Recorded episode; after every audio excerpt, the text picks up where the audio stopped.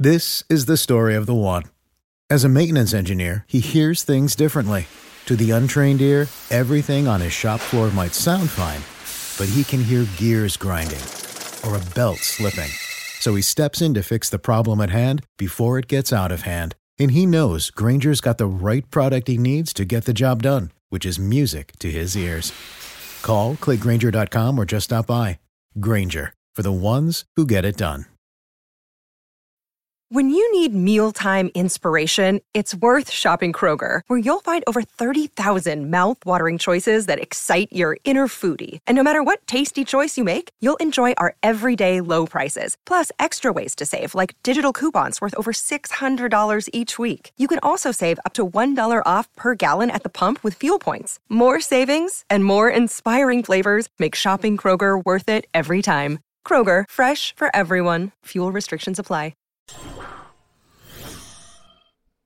Aaron Rodgers' season is officially over, but yours has just begun with MyBookie. NFL, college ball, brand new cash out system that gives you the best options to win all season long. You hit the first two legs of your parlay, guess what? You can cash out early, place another bet, or let it ride for a bigger payday. Join us the entire season at mybookie.ag or you can scan the QR code right next to me. The link is in the description of this video and or podcast however you're watching or listening. But Right now, MyBookie has a no strings attached cash bonus that lets you deposit and withdraw quick. Use promo code 49ers49ERS on your first deposit of 50 or more, and you can receive up to $200 in cash instantly credited to your MyBookie account. That's 49ERS, that's the promo code, to claim your bonus now. Bet anything, anytime, anywhere, and I mean anywhere. You can bet anywhere. I've lived in California for eight years. Bet anywhere. I mean it. Head over there with MyBookie.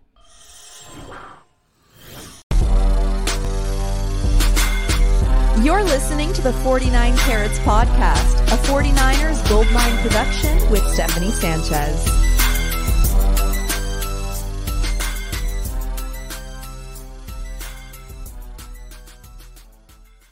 What's going on, everyone? Welcome to another edition of the 49 Carats Podcast. I'm your host, Steph. It is Wednesday, September 13th, which means it's the Steph and John and Wayne show, which means we're about to have some fun. We're about to start your morning off right. Fellas, talk to me. How are we feeling today? I could not feel better. Are you kidding me? it's it's victory week all week. Whenever you crush somebody on the road and you just dominate, and it we felt like you know you titled this show. And We're going to jump into that. We knew, we knew, mm-hmm. And here we are. I'm pumped with the man himself, Wayne Breezie. Steph, it's always good Go. to see you. You're you're incredible. Steph, it's good to be here. John, it's good to see you again. Man, listen, I, I'm more than pumped, but I'm ready to go to LA. I don't know about you, but I'm mm. ready to do it again. You know, it's nothing like getting a victory, a sweet, sweet victory at that. But it's time to do it again. And we are who we thought we were. So I can't wait to get down to this episode. How how was the energy in, Pittsburgh? Because I know there were so many 49er fans there. I was actually impressed. Like I know they travel well, but goddamn, how how was that like towards the end of the game? I'm sure it was just all 49er fans, right? The the energy was so electrifying and you know, when you have the faithful chanting at the stadium and it's over drowning the the Pittsburgh Steeler fans, that speaks volumes. That speaks so many volumes. So the faithful was just they were they were in attendance. They were loud. They were proud, uh, and we show up. I, I think that's what we do. And not only do we show up, we show out. And this is probably something you're gonna want to be there. You gotta you gotta experience it, and it's something I expect every time we travel. You know, I, I think there's like two different types of games. There there's blowout games, then there's like come down to the wire games. Like I think all games kind of fit into those, you know, caveats. The Niners are kind of getting used to this whole blow everybody out thing. You have to go all the way back to week 10 last year. There has been two regular season games in the last 9 that have been within a touchdown. That's it. Niners are just dominating this regular season, uh, whether it's last year when CMC and Brock Purdy took over, all the way to this year. And so I don't know. I think there's a different feel. There's that nail biting heartbreak kids, which we we saw in 2019 and 2021. It, but since 22 has taken over, the Niners have been this just dominant force. So at the end of the game, I'd say probably half the Steelers fans already left. They were gone. Eh, we had no Steelers fans around us. It was just empty. I had my feet out over the seat in front of me. You know what I'm talking about? Like I was just like stretched out. I was feeling good. Um, and so it, it was great in the atmosphere afterwards, before Pittsburgh was A1. If you are ever concerned about wearing Niner stuff at an away game, go to the Steelers. They treat people right there. Amazing fan base, amazing city. Yeah, it looked like a, a really nice city. I'll have to make it out to a game sometime because I was feeling the FOMO and I'm already feeling it for week two.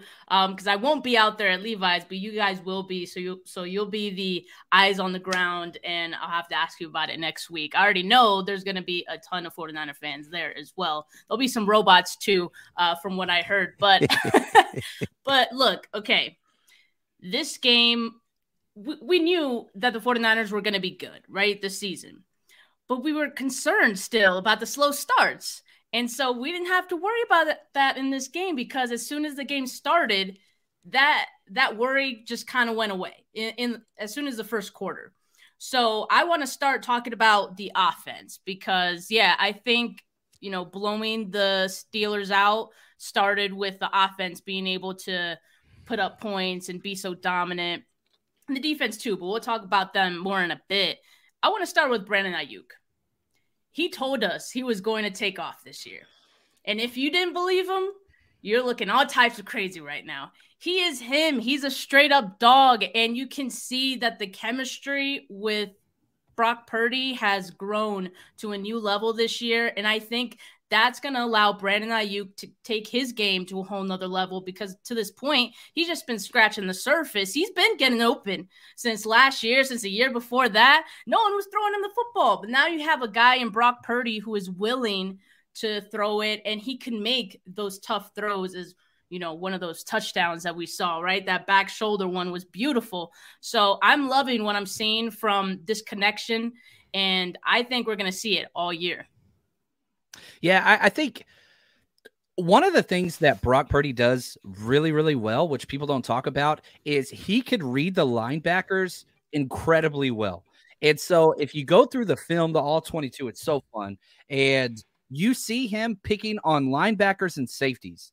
And so you'll see him turn to the left and he'll read that side linebacker. And if he flares with CMC, guess what? That's going to leave a gap for the wide receiver on that side, which usually Kyle Shanahan's whole game plan this week seemed to be flare CMC to Aiyuk, allow the linebacker to chase CMC, or allow the linebacker to help out with Aiyuk. You go where the linebacker does it. It's so simple, but with all of the misdirection and pre snap alignments, Niners had the most shifts in the NFL pre snap. Shanahan just sets those up to where it's easy ABC type read for Brock Purdy. And you know, we we love Jimmy G and he won so many games here, but we would always walk away from those games with this man, how can he not see that linebacker? And so you get this Jimmy G type player and quick read, mm-hmm. quick release, and efficient, but you're eliminating so many of those mistakes. And you know, it, again, not trying to bash Jimmy G. I love Jimmy G, but you just see this thing go to the next level. And a lot of that has to do with just Brock Purdy, that Aiyuk connection. I don't think he's done. I really do think that this season he's going to continue to show out. Yeah, I think I think Brock Purdy is is something special, right? Like, I mean, he's not going. I, am not saying Brock Purdy can't come out here and throw for 400 yards uh, a game here or there, but I don't think he I, I real I think he realizes that he doesn't need to. I think he understands his role. He understands what he's great at. He understands there's gonna be times to dial it up. But Brock Purdy is helping make this offense tick.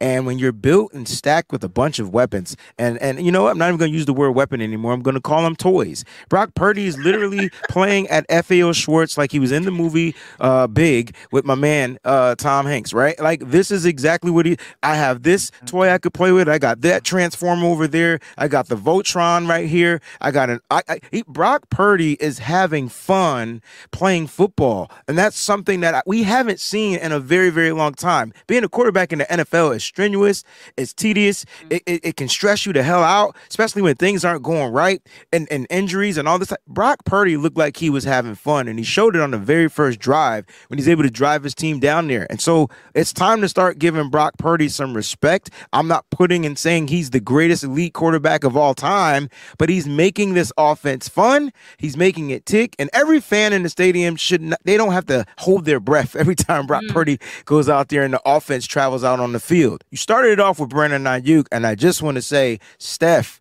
the dude is an alien. Like literally. And you're right. He's been doing it for at least the past the last season.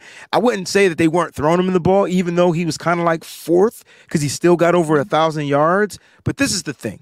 If I'm the defenses, it's time to start doubling this guy. Now I'm not saying that they I I don't I want them to, but if they don't, I expect Brandon Aiyuk to take off every single game. Why? He's not running all the crazy streaks down the field and all the he's getting open. He's running five yards, seven yards, slants, crossing routes, this is that and the third. And Brock is finding him.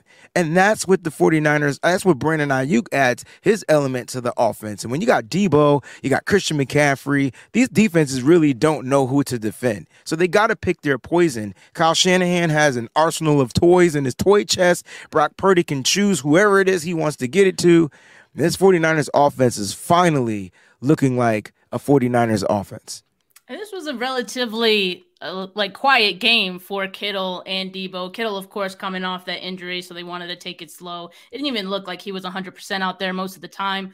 But that that's the point, right? Like there's so many weapons that they could still score 30 points and make it look easy with not having to use everyone. And Right. it's going to be like that week in and week out. There's going to be different guys who step up and there's going to be favorable matchups, you know, each and every week that Brock Purdy and Brandon Aiyuk 19 yard touchdown at the front corner of the end zone that had the lowest completion probability of any throw in week one, just a 16.5% um, completion probability on that. Sounds like one. my GPA in high school. well, a- and you know, you know why it was so low though is because Patrick Peterson was on Brandon Aiyuk. That was That's great excellent coverage. Coverage. And Brock Purdy just dropped it in exactly where it needed to go. I mean, that that was as tight of a window as you can get it. He dropped it right in the bread basket. So, I mean, again, it goes to show that there are some things that Purdy clearly has been working on. You know, we we saw him attempt one of those back shoulder throws in the preseason. It didn't look all that great. Um, it was an incompletion, but now I think we're seeing it start to develop with both of these guys. But I, I want to add real quick before we jump off Aiyuk, if that's okay. Me too. Same here. Yeah. I, I, you, Steph, you can't ask all these awesome questions and expect me and Wayne not to go off on tangents. You asked us here, and we're going to be. And I apologize. You're the absolute best. Um, Absolutely. and I just want to say thank you again, Steph, for putting all this together. Uh, Wayne and I are probably two of your biggest fans. Love everything that you do for the community, and so just want to say thank you for letting us be here. Now, one thing that I am not concerned about, but if you looked at Pittsburgh last week, uh, top three man team, the what they do on defense, they Yes, play sir. man defense. That's Yes, where. Aiyuk shines. Next week against the Rams, one of the top zone, Zone. teams. yes, sir. So if Aiyuk goes off this week against the Rams again, you just throw out whatever you want. It's Aiyuk season. He can do it versus everybody. I think they'll highlight a little more Kittle, a little more Debo, a little more CMC in the passing game moving forward for week two. Uh, you remember Kittle always destroys the the Rams. That's it's it's made for him. He's a zone beater. So I think not that we fade Aiyuk this week, but that the matchups usually schematically will dictate highlight some of those other players. Tag me in, tag me in, tag me in. Okay, and, he- and, and and here we go, right? Because you talked about him beating zone. I guess, and guess what? The Rams definitely played a lot of zone, and that's what they do. But guess what Aiyuk did? Even in those games against the Rams, he found a hole to beat the zone. I will say Jimmy G was getting the ball to Brandon Aiyuk. I, like he he literally was. Why? Because he was finding a small spot, and then bada boom, bada bing, Brandon Aiyuk Was taking the ball, helping to stretch the field. Now he didn't get the touchdowns, but he was still highly effective. So the touchdown guy might be a little bit different this week, but Brandon Aiyuk's presence on the football field is still going to be somewhat effective because, like Steph said at the very beginning, he's just a dog. It's just what he does. And so, no, there might not be man coverage because they know they're going to get beat. But I will say this the 49ers wide receivers, they're just a different, they're just different. Like they, they're more in depth in this offense. They understand the concepts. They know how to get open. Even even you said Debo was was somewhat ineffective. His five catches and 55 yards was highly effective. Why? The way he extending plays, getting third down uh, reception, like all that type of stuff helped the 49ers offense continue to tick. Each piece is going to be utilized, and they just have to continue to take advantage of what the defenses are giving them. And the one thing I like about Brock Purdy, he doesn't force things. I do want to throw just a, a slight bit of of, of because I, am an old school football player and and I love Patrick Peterson is one of my favorite uh, defensive players in the league. Yo, Brandon Aiyuk is just a better wide receiver. uh, Period. End of discussion. But when Patrick Peterson was on some of the other guys, he played some damn good defense. I'm talking about making sure Jauan Jennings didn't catch a pass.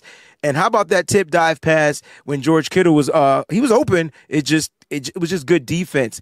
But when you're playing against a monster or an alien like Brandon Aiyuk, I just don't think anybody in the league is going to be able to cover him. Not even greedy, not, not not even my man Sauce. And I love some Sauce. So this is going to be fun to watch them go against this zone, this zone defense, which I watched the Rams game and film at least three times, at least because I wanted to see kind of like, eh, where, where they how they're going to Yeah. play this year. Last year was different. They had Bobby Wagner. They had some different pieces back there. This year it's a little different. Yeah, we'll talk more about the Rams in a bit, but I mean, I, I think you said it. Patrick Peterson is still a great corner, and even despite that, Brock Purdy, Aiyuk were able to make him look silly on a couple of those. So, um, props to those two guys. Brock Purdy on pass attempts between 10 to 19 yards, he was 9 of 10, 151 yards. And of course, his two touchdowns were intermediate passes as well. Throwing past the sticks, he had a perfect 158.3 passer rating. Um, and that just speaks to, you know, Purdy being able to take this offense as at a slightly different level. You're, you're seeing you're seeing more risks being taken, but I think they're smart risks. He's a very smart player. He's able to look off defenders. Uh, we saw that plenty in in the tape from Sunday's game. Um, on KNBR on Tuesday, Aiyuk said of Brock Purdy, quote, he always plays with ex- extreme poise, but also with urgency. He's always on point and ready to go. He plays with that swag, and that leads all the way down to the rest of the offense and the rest of the team. He has it. End quote. I mean, we know, we know watching Brock Purdy, like the it's a feeling. It's a feeling we get. It's just like a feeling of comfort, a feeling of knowing that this guy he's going to do something on this play. It, it is going to be positive, you know, more often than not. Nick Bosa said after the game that Purdy is who we thought who we thought he was. So, I think based on last year, we said the same thing, right? But then the injury happened in the off season where, you know, in the off season we have way too much time to overthink and so maybe we started to think you know, he was due for some regression. He was going to take a step back and week 1 going against the Steelers, he was co- going to come back down to earth, yada yada, all this stuff. He shut the haters up. He shut the doubt up, the questions up. And I understand it's just week 1, but that game did not show any signs of Brock Purdy taking any steps back. If anything, I think he's he's taking steps forward and improving his game.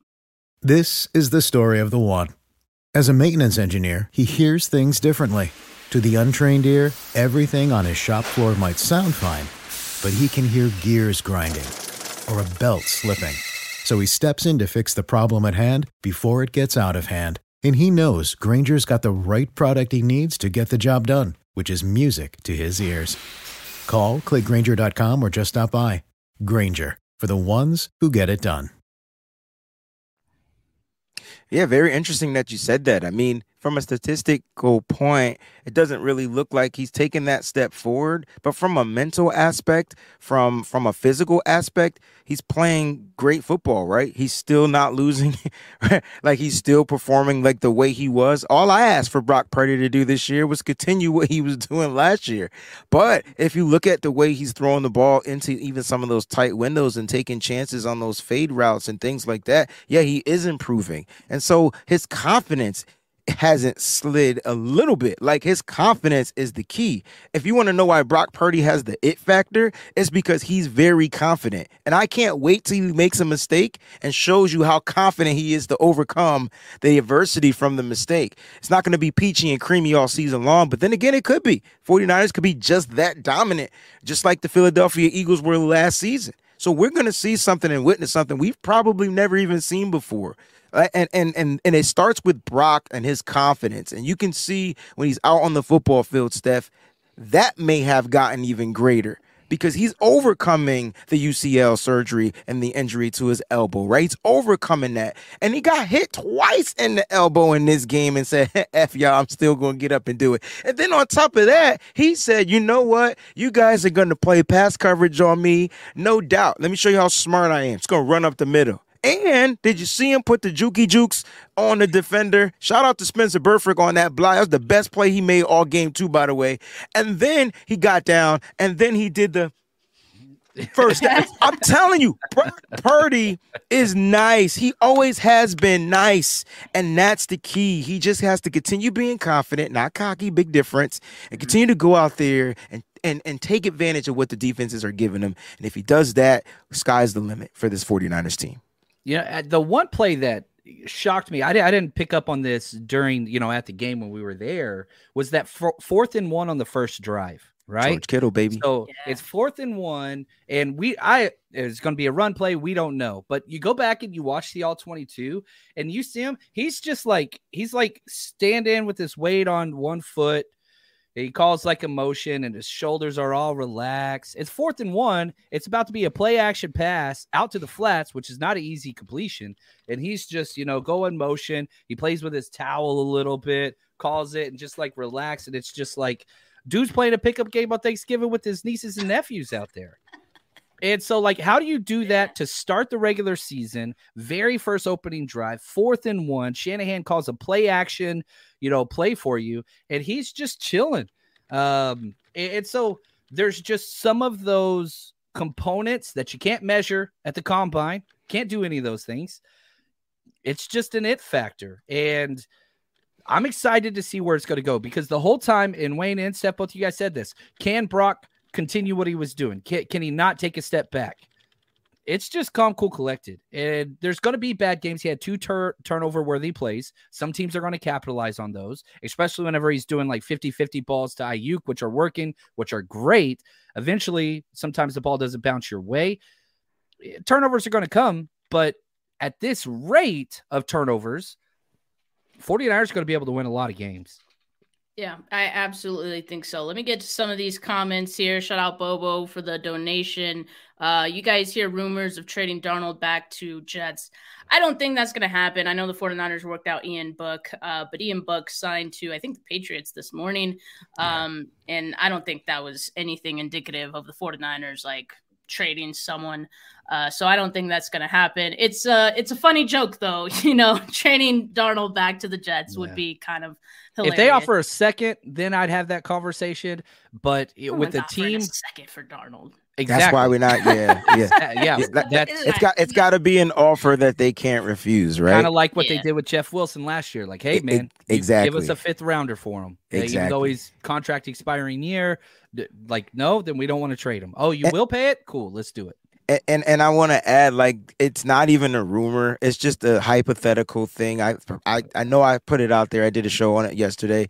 It's just something that would be really funny to watch. Sam Darnold go back to the team that drafted him and help his team win. I mean, now that team is pretty much built and stacked on the offense. They got a crazy defense and they got a great head coach. So it would be funny to see it, but the offer would have to like really blow the 49ers out.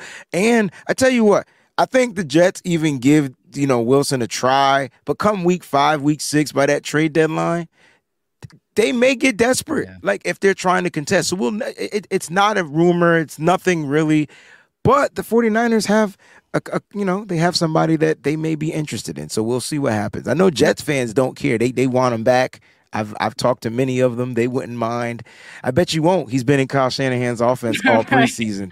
They, so they said they He want had to have vet. learned something. he had to have learned Right. something, right?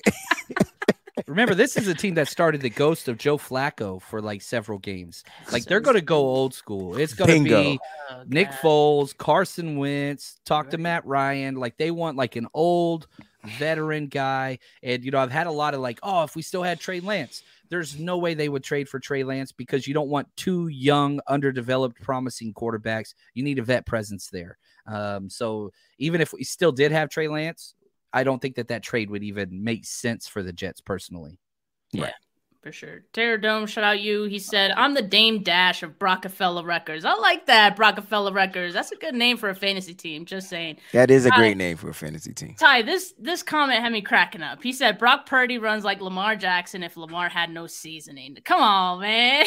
listen, listen. It, there was a cut he did. I don't know that the, the chicken is chicken, and and the way he cut on that on that field was nice. Now the way he fell down, I'm like, all right, there's no seasoning. I get it, I get it. But the move, no the the read was good. The cut was good. The run was good. The get down was a little bit awkward. Uh, just got to slide feet for. I, I'm sure Brock didn't play much baseball, or maybe he did. He just got to get that slide down. He get that down. Let's go. And here's what's crazy, right? If that's um, if if that's an element, we haven't really seen that element, right? We haven't seen him drop back, read the coverage. Oh, all my guys are covered. Remember, this is a quick throw, quick read type of offense. Uh, the offensive line isn't asked to block for four, four, five seconds. They're just not. You just gotta get the ball. If he sees that and he starts doing that, I mean, I got my first take was like a flash of dangerous, right? Like I, I was like, wait a minute, if he's adding that to his game, oh snap, right? And I'm not saying I want him to do it every game, but to keep hope and drives alive, if he sees it open and it's the it's the great Red Sea split right in front of him and he takes it, that's confident. That's that's Brock being confident and smart and saying, "Hey man, I can get a first down right here on the run with my feet. Nobody's gonna tackle me. You gotta worry about the big fellas falling on him, whatever." So that's good for Brock. It's good for the team. Good for the organization. Callie said, ask Minkah if Purdy is unseasoned. I think he's talking Ooh. about that one play where Minkah came in as a free rusher and Purdy waited to the last second, baited him into, you know, getting real close and then hit him with that spin move uh, to his left. That was nice. That had a lot of seasoning on it. Uh, but we're going to need some seasoning on the slides. I do agree with that.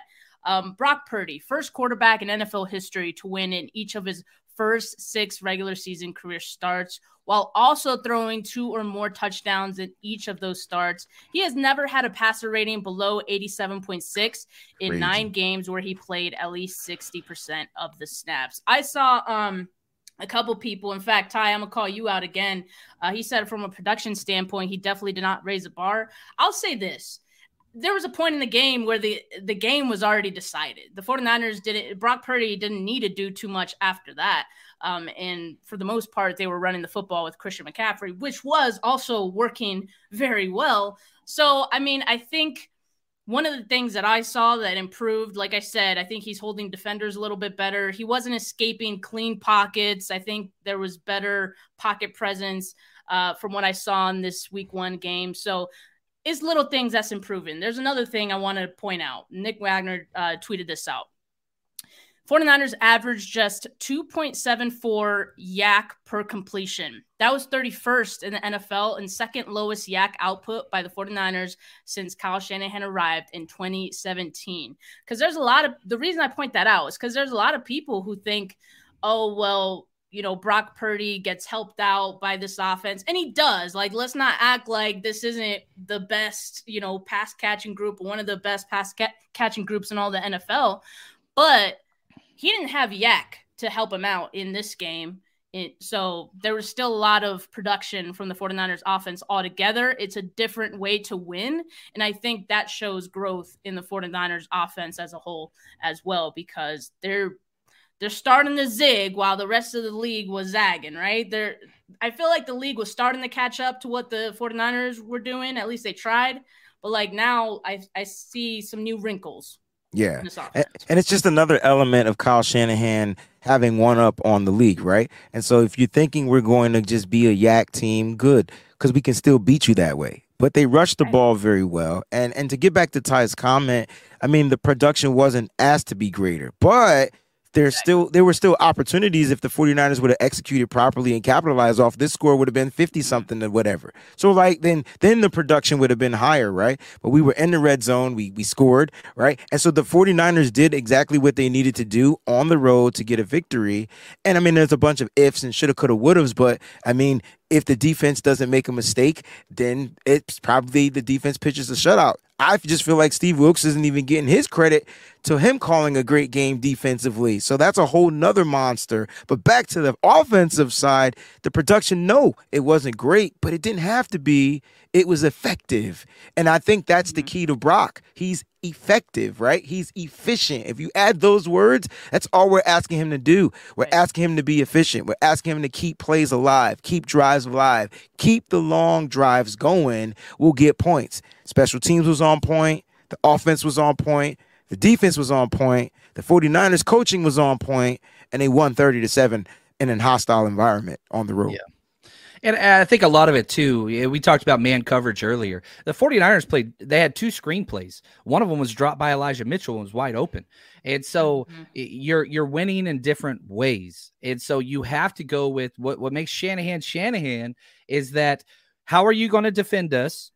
Here's your vulnerabilities. We're attacking those. We don't have to do Debo screen, Debo screen, Debo screen, CMC screen. And in man coverage, that doesn't work very well. So, like, yeah, obviously the YAC and all those things, but good gosh, you put up 30 points on the road week one. Brock Purdy led teams have scored over 30 in seven out of 10 games.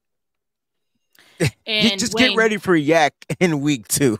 Yeah. oh yeah. There's gonna, matter. There's, YAC and YAC and bullyism, uh, if I, if that's a word. Like get ready yeah. for that because the 49ers like to and it's a when playing the Rams, it's a different will. It's a different mindset, and you know where it starts with the head coach. Yeah. yeah Just so absolutely. get ready for a different mentality type of football game. For sure. But Wayne, you you mentioned Steve Wilks. Yeah. This is a perfect pivot to the defense now. Uh, new defensive coordinator. There were questions as to what the defense would look like with him leading the charge. I would say they look the same, maybe even a little bit better. And and one thing we discussed in last week's show, we were wondering how much blitzing we would see. Mm-hmm. And when we talked about that, we had Nick Bosa missing the game when we said that. So I still think it was a question in our minds given like Wilks' defenses and their history of high blitz rates. On Sunday, they blitzed on 19.6% of the Steelers dropbacks. That was 23rd in the NFL in week one. So, not much. And like, I just imagine Wilkes seeing what this defensive line was able to do while rushing just four and thinking, wait, I don't even have to blitz. Like, say less. And and I I remember I think it was your tweet, John. I saw you mention Kenny Pickett's numbers last year against the Blitz were actually better than they were if you dropped guys. Didn't throw one interception all last year against the Blitz, not one. So that changed. It, it ended up working out for the 49ers too. They they didn't have to blitz. They got pressure. Kenny Pickett looked uncomfortable most of the game. Uh, so I I thought this defense looked great. Yeah, and you know they blitz a total of ten times on dropbacks, like you talked about your nineteen percent. And yeah, Kenny Pickett threw his first interception against a blitz this this week, week one.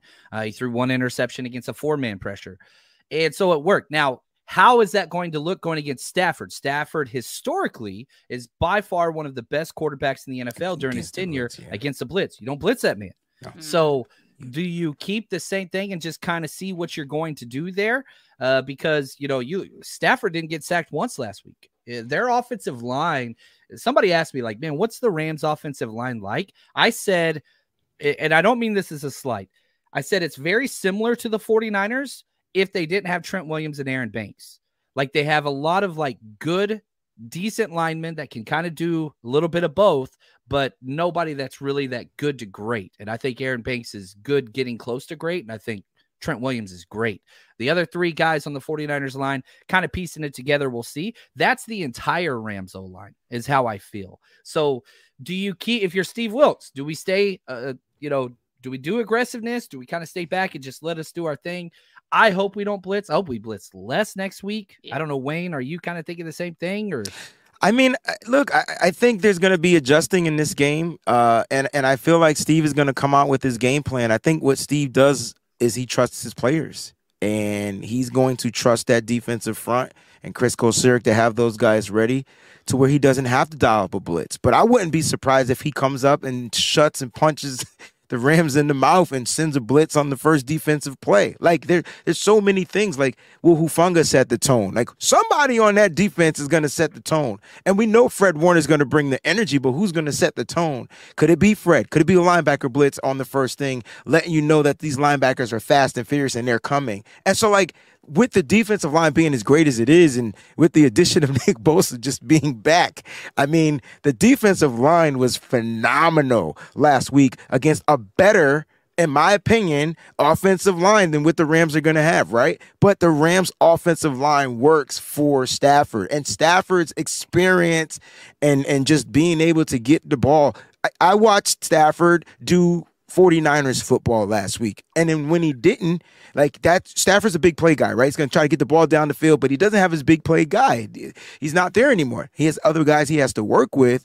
But I just feel like we might not see the blitz a lot. And if we do, it's going to be perfectly timed. Um, or if there needs to be adjustments made because there's no pressure from the front, you might see the blitz a lot. So, like, I can't really call it. I think Steve Wilks was in his bag week one, and I think he's going to be in his bag week two.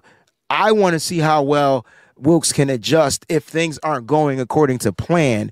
And this might be a week where things may not go according to his game plan. And then if he makes those right adjustments, he has the players to do so. I just I just see the defense being dominant once again. It's crazy. And the, story fact that the, I'm sorry, go. Oh no, I was just gonna say the story with this defensive line in week one was teamwork makes the dream work. I That's mean, it. Uh, Listen, listen to these double team rates uh, for the 49ers defensive line from week one. Javon Hargrave, 73.3%. That's that's the That's- amount of time that's that high. he was. That's very high. That's Arik very Armstead, 53.6. Nick Bosa, 43.5. And for context, the most that or his average uh last season was 19.6 double team last. Drake Jackson, 12.5. Clelin Ferrell, 4.8. And those last two guys who were barely double teamed, they had pretty good games, They right? really Drake games. Jackson had the three sacks. Clelin Yeah. Ferrell, by all accounts, had a pretty good game as well. He he almost forced that near uh, Fred Warner pick six, right? Because he got to Kenny Pickett there and he had to make that throw. Uh, but this is just the point. I mean, you kind of have to pick your poison on this defensive line as well. And whoever you don't spend the most uh, attention to, it's other guys are going to be effective too. So I think maybe this year you're going to have, or this week, you're going to have to respect Drake Jackson a little bit more based on what he was able to do last week. Or who knows, maybe they're they're okay with Drake Jackson, you know, running a little more free. But it might hurt you at the end, right? So that's Right. the you know, pick your poison. That's the story of this defensive line. And I think, you know, we go back to probably my favorite part of the entire offseason was first day of free agency. They announced the Javon Hargrave signing. And it was just like, okay, I went and watched Philly film and I kept saying, like, Javon Hargrave's the most double team player on the Philly D line every damn game, every game. And then he comes here and guess what? Same thing rings true. What does that mean? That means the opposing defensive end opposite Bosa is going to have a game, and it means both of our linebackers are going to be able to be who they need to be. And we saw that with Fred Warner and Drake Greenlaw going all over the place, just making good plays. So I hope teams continue to do this. And with the 49ers only committing to a four man front, not doing that five man D line stuff that almost everybody else does, that keeps one more back in coverage, which Mhm. helps the backside. You're doing with four, which other teams have to do with five and six. That just gives you extra players on the back end. And that's the philosophy. Chris Kocurek. This is why the Niners defense is special. And I want to talk really quickly about the run defense because it would appear that preseason run defense is not an indication of regular season run defense, right? It's almost like, you know, you need the starters out there to have a good idea of what it's going to look like, right? So 49ers allowed just 41 rushing yards on Sunday, tied with the Bucks for league lowest after week one. Look, it, it's, it's a couple of things here, right? Partially they the Steelers weren't getting anything on the ground when they did try to run, but also they did also abandon the run pretty early because they got down early. So it's it's a twofer on this one. But you know the Rams, on the other hand, they they had a pretty good game on the ground as well with Kyren Williams, Cam Akers. So that's something the 49ers will be tested on once again this week. I think the Rams probably do a better job of being balanced as opposed to what the Steelers uh, gave the 49ers um, in week one. But altogether, I mean, I think when you have guys like uh, the guys we mentioned on the defensive line, and you got the linebackers and Fred Warner and Greenlaw who are just so quick to the ball, let's not forget Hufanga as well. I mean, it, it makes it so much easier to have a good run defense. And I think it's something we're going to see all season long for this defense. Yeah, I think you look at the Steelers, they ran the ball 10 times. They couldn't get a first down. They, their first down came in the two minute warning of the first half. Can't do those things. And so you're going from, and I hate to say this because I usually don't like being this guy, but I think, in my personal opinion, one of the worst offensive coordinators in the NFL, Matt Canada, to by far one of the best offensive minds in Sean McVay. And so, yeah. as much as we can say, same old sorry ass Rams, and we always tear them up and all that stuff, Sean McVay is incredible He's an offensive mind. Mike Tomlin, I love, but he's not an offensive guy. He's a defensive guy. So, yeah, it, McVay has had offensive success against the 49ers at times, and he, they're going to score points. It's not going to be like this game because McVay can scheme.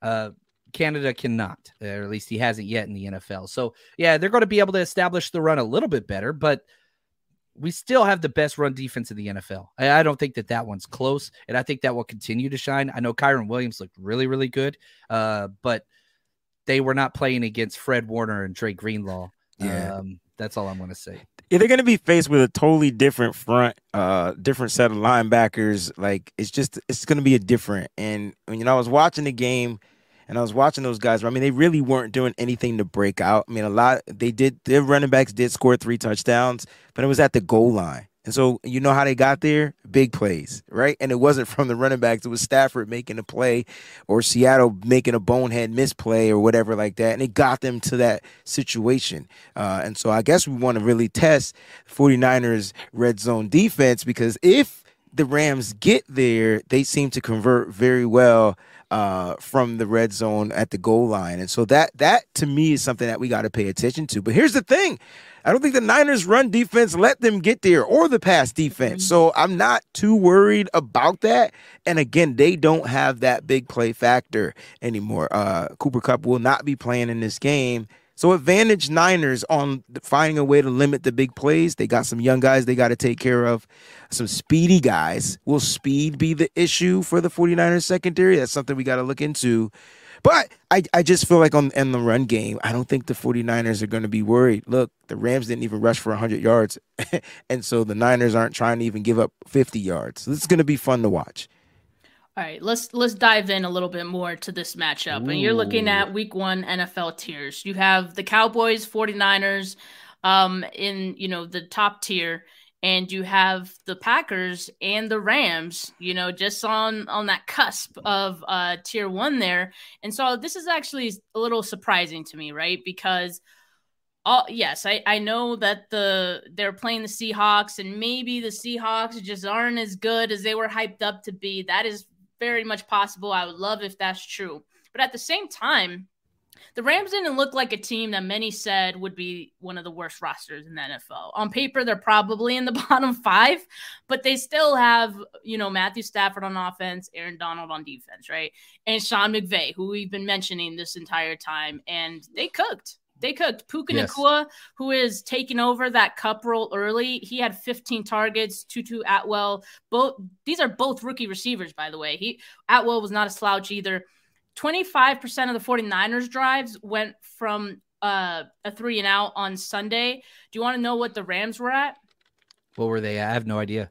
11% of their drives resulted in a three and out, lowest in the league in week one. That is good. That is very mm-hmm. good. And I know like the Seahawks, maybe they're they're bad this year. Maybe it was just like one of those week one weird games, slow starts. I don't know. But in any case, like regardless of who they were going up against, that's that's really good. And they also scored 30 points in this game. So definitely something to keep an eye on. I think the Rams are maybe not as bad as people made them out to be. I mean, well, they go, go ahead. ahead, John. I, I was just going to say it, it, matters who you play against. Yeah. Yeah. And so, it, like, I watched that game. It was not a good game. It was sloppy. There's mistakes everywhere. There wasn't like any dominating feeling at any point. The Seahawks defense, uh, I'm sorry, the Rams defense kind of took over. Uh, Geno Smith just went to straight what we saw Geno Smith the second half of last year. I mean, it was bad. But you look at the 49ers defensive line, they had eight out of nine linemen that took snaps score over a 70 grade in PFF. You look at the Seahawks defensive line, who the Rams win against, they had zero defensive linemen finish 70. Like we had eight, they had zero. Might be one of the worst defensive lines in the NFL that the Seahawks have this year. And so the Rams could do whatever they wanted to do. That's not going to happen this week. Now, are the Rams better than we thought they were? Sure. You got to give it to them. And when Stafford looks like that and he gets protected and he doesn't get hit, good things are going to happen. But I think that this was much more against the Seahawks than I think it was a pro for the Rams. And maybe I'm just a hater, but I don't know, Wayne. You watched the game several times. Did yeah. you at any point feel like, no. dang, these Rams are good? I think that's why I had to watch the game several times because I'm trying to figure out how they put up the 31 points, right? Like, how did they score the way they did and they got to the goal line. And it was the lack of Seattle's defense which was probably gassed at some point in this game. They just kept kept giving up play after play. And you know you can chalk it up to Sean McVay being that mind that you talked about. There was a trick play here or there. Seattle capitalized off the trick play. They weren't they weren't like surprised by it. They were ready for it. Shout out to uh what's his name Coby Bryant. He was ready for that trick play. But at the end of the day like it just didn't they couldn't sustain keeping the Rams from scoring. And so, like, why? I'm not worried about that. I, I think our defense is light years ahead of Seattle's defense, and our defenses still should be, even though statistically they're not number one in every category. They look like they're the number one defense. I understand what dallas did and and got them two touchdowns on the, you know special teams or defense however you want to call it. I, I get it. I get it. But the niners sustainably i mean if you go back to the niners game against the steelers they literally were pitching a shutout until a, a boo-boo and then after the boo-boo there was another boo-boo and after that boo-boo they even they almost kept them out of end zone again it was just like, damn, this defense is really that good. I really feel like the Niners defense will show everybody who the Rams really are. Yeah, I, I did catch glimpses of the game. I was watching it on Red Zone, so I didn't, you know, I watched it in its entirety. So I needed to do that. Um, but I just want to share some of the offensive line uh, I'm gonna have to start paying Steph to get stats for my show. She's this is this is ridiculous, show. Like I am sitting here saying, "Oh my gosh!" I like. Was, I was just telling John, like before we went live, I was like, "Man, this stuff is so much work." But man, you do a different rewards. It has woof. You hit us with a different angle. I love it. This is what we're gonna do every Wednesday. I mean, oh. like by Wednesday, we have plenty of stats from Sunday that I could put together and like talk about them, and it's very interesting to me to like look at stats and all this stuff. So uh, Rams offensive line allowed five pressures on Sunday on 41 dropbacks. Um, and it has gone through a lot of changes in the last three times that the 49ers have played them. Their tackles, Noteboom and Havenstein, are the mainstays, although Noteboom was at right guard in week one. Their rookie, uh, Steve Avila, he was pretty good. Um, yeah. Again, like we talk about the fact that the Seahawks, their pass rush was non existent. So that could play a factor in it as well. Avila is going to have a pretty uh, tough matchup in this one. So he might have a welcome to the NFL moment. But as we do know, if you're not able to get pressure on Matthew Stafford. He's able to cook you. As you see on the right, what he was able to do, how efficient he was down the field.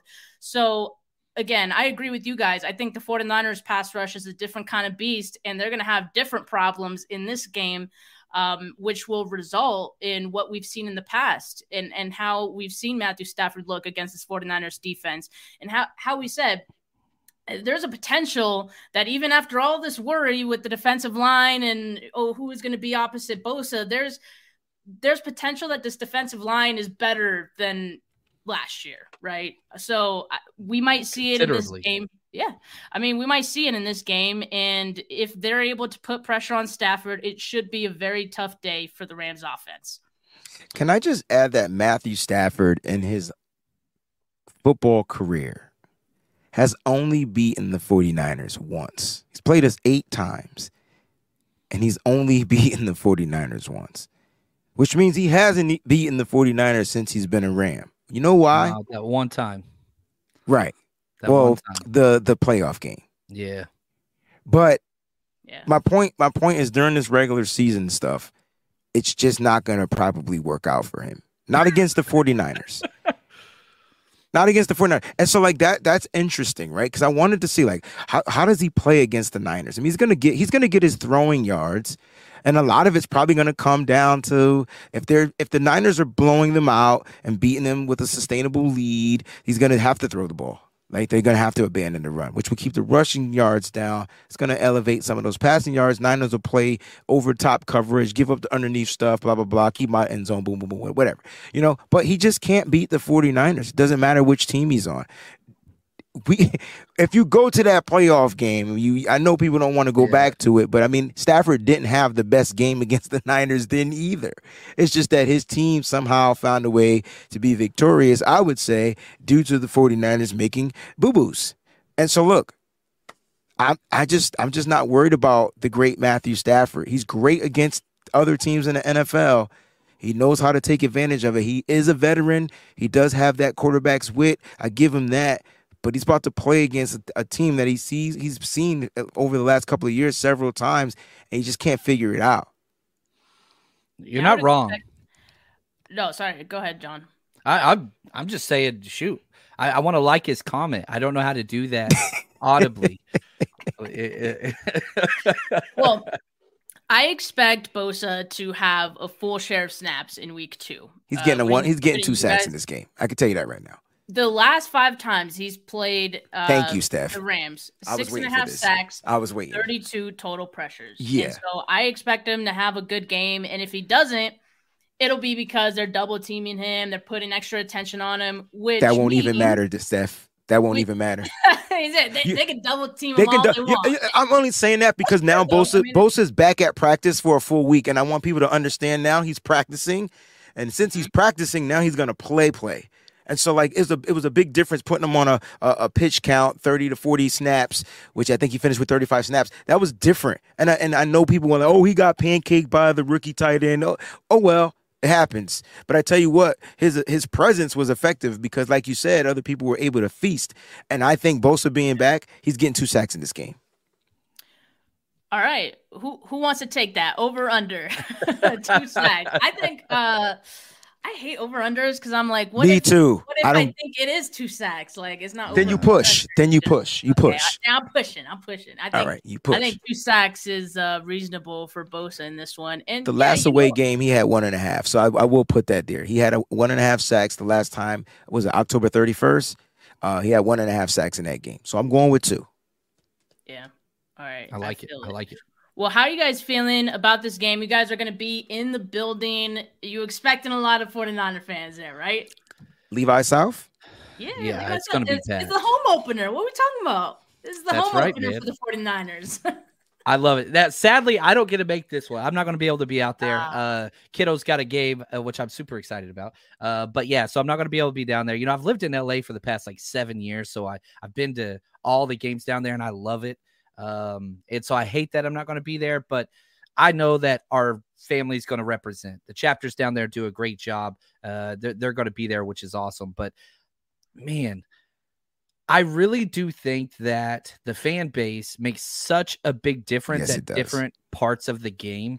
And whenever you're there and you see the 49ers bench turn around and be like, what the hell? And we do it all the time. Like it's just it's just a bonus. It's just an extra you know, that third quarter, that fourth quarter, that you know, it's just demoralizing. And you see the Steelers fans, the Rams fans, if they existed, eh, like you see them just sit down and be deflated. Um, but yeah, there's Rams fans. They won the Super Bowl, and I lived in LA, and I still didn't see a Rams hat. It was non-existent. Eh, they, they, they're not going to be there. I no, and, and, look, the Niners, the faithful, they know how to take over a state. They know how to take over a city. Never mind a stadium. They know how to take over a city, which is scary but that's how well they travel. I'm with John. I won't be there this weekend, uh, um, but I will be there the week of the Cowboys game, so I can't wait for that. Week five. Yes, it's gonna be a great we week. Link. We gotta link up. Absolutely. But look, the Niners are gonna go into Levi South. They're not gonna take the Rams lightly. They're gonna come in very prepared. You know what the Niners have going for them right now? Health. like health is key and they're going in there very healthy. A couple of dings or whatever or whatnot. We did see Trent Williams go down, come back back in the game, uh, set the edge for Christian McCaffrey block run to the outside uh, for a five to six yard gain right after he came out of the game, came back came back into the game. So like the Niners are just gonna go down there and play Niner football. And I I will say this: be prepared for anything. October thirty first uh, or October 30, whatever that date was, 2022, we saw the trifecta. I don't know what comes after Ooh. the number three with that crazy word.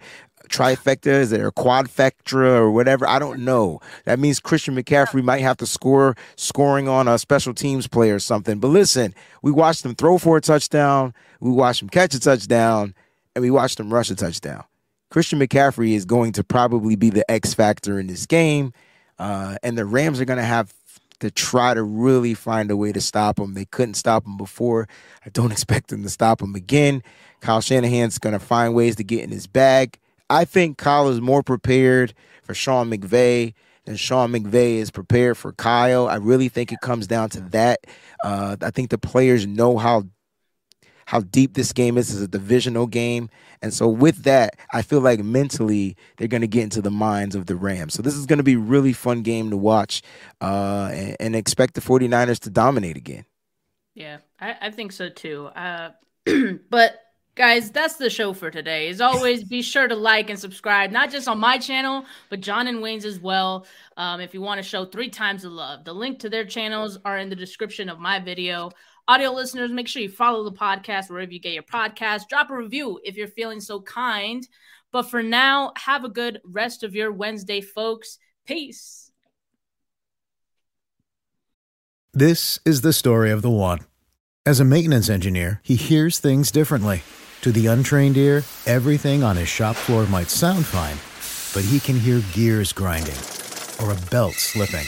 So he steps in to fix the problem at hand before it gets out of hand and he knows Grainger's got the right product he needs to get the job done, which is music to his ears. Call, clickgrainger.com, or just stop by. Granger, for the ones who get it done. When you need mealtime inspiration, it's worth shopping Kroger, where you'll find over 30,000 mouthwatering choices that excite your inner foodie. And no matter what tasty choice you make, you'll enjoy our everyday low prices, plus extra ways to save, like digital coupons worth over $600 each week. You can also save up to $1 off per gallon at the pump with fuel points. More savings and more inspiring flavors make shopping Kroger worth it every time. Kroger, fresh for everyone. Fuel restrictions apply.